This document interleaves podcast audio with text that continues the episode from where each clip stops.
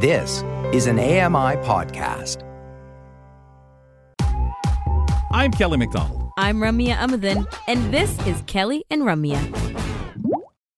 For all the links and information shared on today's show, visit ami.ca slash kellyco for the full Kelly and Ramya blog. You'll find topics from our community reporters, contributors, and links to the Kelly and Ramya podcast. That's ami.ca slash kellyco.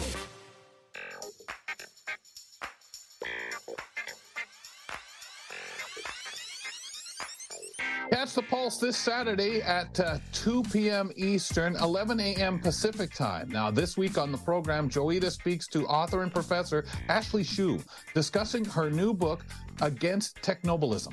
Rethinking Who Needs Improvement, which explores the relationship between disability identity, technology, and insidious ableism. That's the Pulse this Saturday at 10 p.m. Eastern, 7 p.m. Pacific time, and Sunday p.m. at 2 p.m. Eastern time, 11 a.m. Pacific on AMI Audio. Available also on your favorite podcast platform and YouTube. Kelly McDonald with Ramya Muthan. That was a lot of time zones and times. Good job. Are you confused? Are you dizzy? I mean, I was just making sure you were going through it all and, you know, fact checking and yeah. Yeah, I know. You caught job. all of those to correct, like in case it's a test later. Yeah, right? yeah, yeah. Because I'm so good, right? So. Yeah, I got these like that. You didn't. You had the, the more time like zone transfers. That. Anyways, yeah, exactly. Yeah. Where you question yourself as you're saying, saying, "Is this right?" God, it's the same. Copy. I can barely barely remember the time zones on our team. uh, nine time plus two minus four. Okay. Anyway, carry the seven equals Grant. Exactly. Let's get to something that we look forward to on Fridays, which is our app update with John Biehler. Hi, I'm John Biehler, technology expert from Vancouver. Join me on Kelly and Ramya, where I share the latest app, mobile, and tech news. Everything from accessibility and product launches to privacy and security. We'll cover the gamut.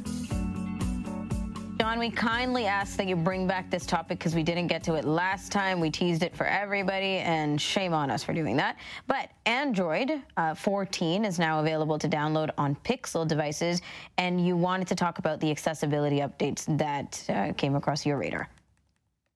Yeah, this this update is more of a uh, what they're classifying as a, a customization deep dive.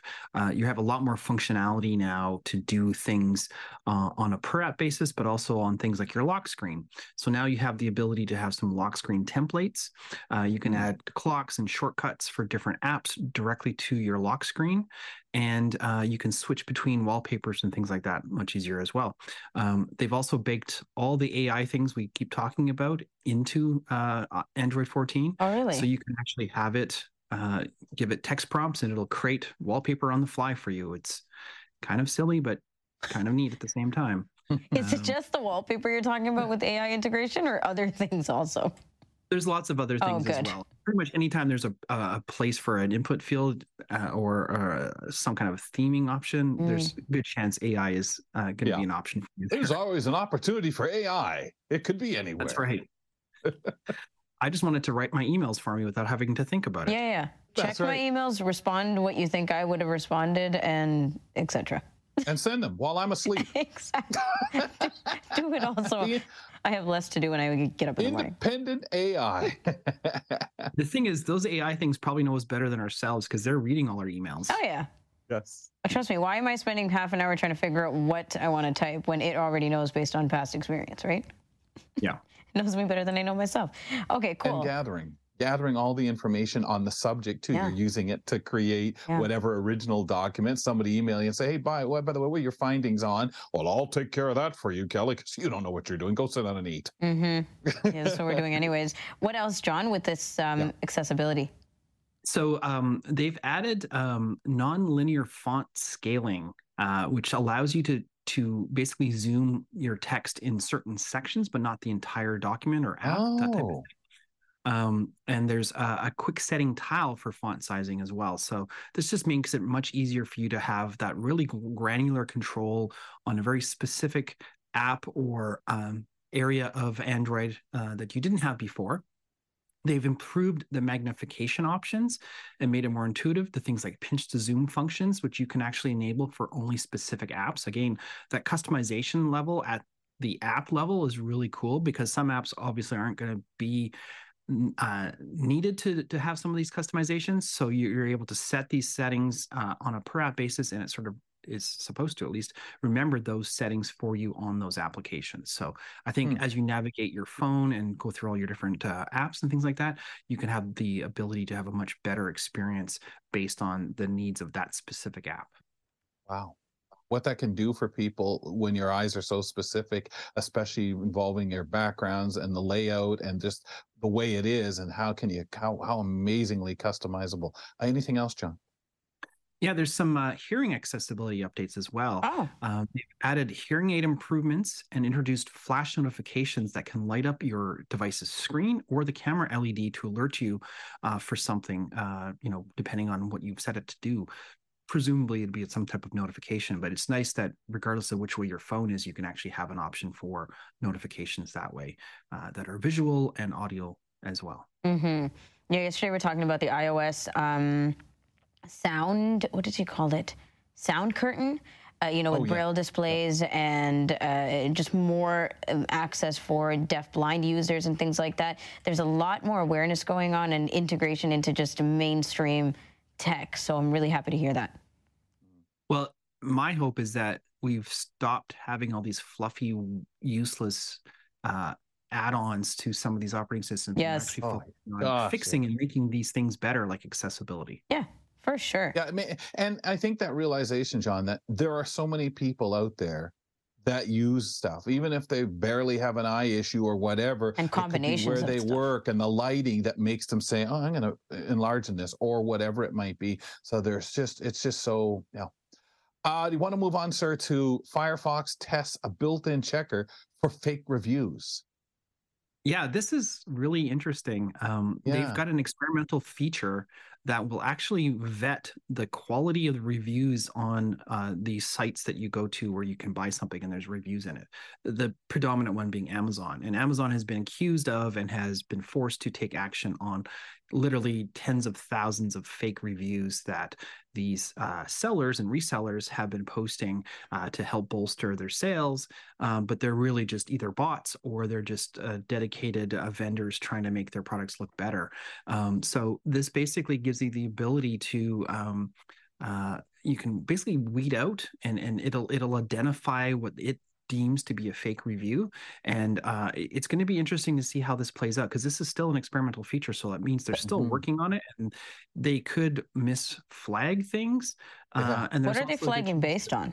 And, and, like, yeah, I was just going to say, do you look for where it came from and say, no, that's a bot, which I guess would probably be the most straightforward, locations, yeah. easy one. Yeah. Um, it's actually based on a technology uh, from a company they, that Firefox acquired earlier this year called FakeSpot, and um, it uses a sophisticated AI intelligence machine learning system to detect patterns and similarities between reviews in order to flag oh. those that are oh. deceptive. So the interesting thing is this isn't just looking at one site. This is looking across no. the entire internet. So uh, and most people are lazy, uh, and if they're doing fake reviews, they're just going to be copying and pasting those things. Yep. So these mm. patterns are very easy to identify. Uh, maybe not um, within a specific site, but across right. other sites, they can see. Well, a similar product has the exact same review in the same wording, in the same cadence, that kind of thing. Oh, um, good. Um, so, uh, this seems like a pretty cool add-on to try out in Firefox and allows you to cover so many places that humans just can't cover all at once. Sure, we might be able to pick up a pattern and say, hey, the only thing different with this review from this review is the product name. Mm-hmm. Amazing. Yeah. And, and, and, this particular technology is already available for other platforms um, because as a as an extension uh, for Chrome, Safari, iOS, and Android.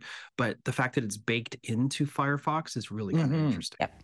And is it going to flag and just let people know oh, this is a fake review, or is it going to remove it from your feed altogether? Like, how do you? What's the practicality? I think it's going to flag them because I think it wants you to sort of see what the bad things are, yeah. what, what, that looks like. See for yourself, yeah. Because otherwise, like I, I, imagine there'd be some listings you're going to come across that are going to have nothing if it's just deleting them. Because well, and it also teaches us, right? It teaches us yeah. to say, "Hey, man, that's the same kind of insulting review I saw last week on yeah. humidifiers." Yeah, and also um, follow up question: Is it just for products, or are we talking like locations and restaurants and uh, tourist spots and things like that also?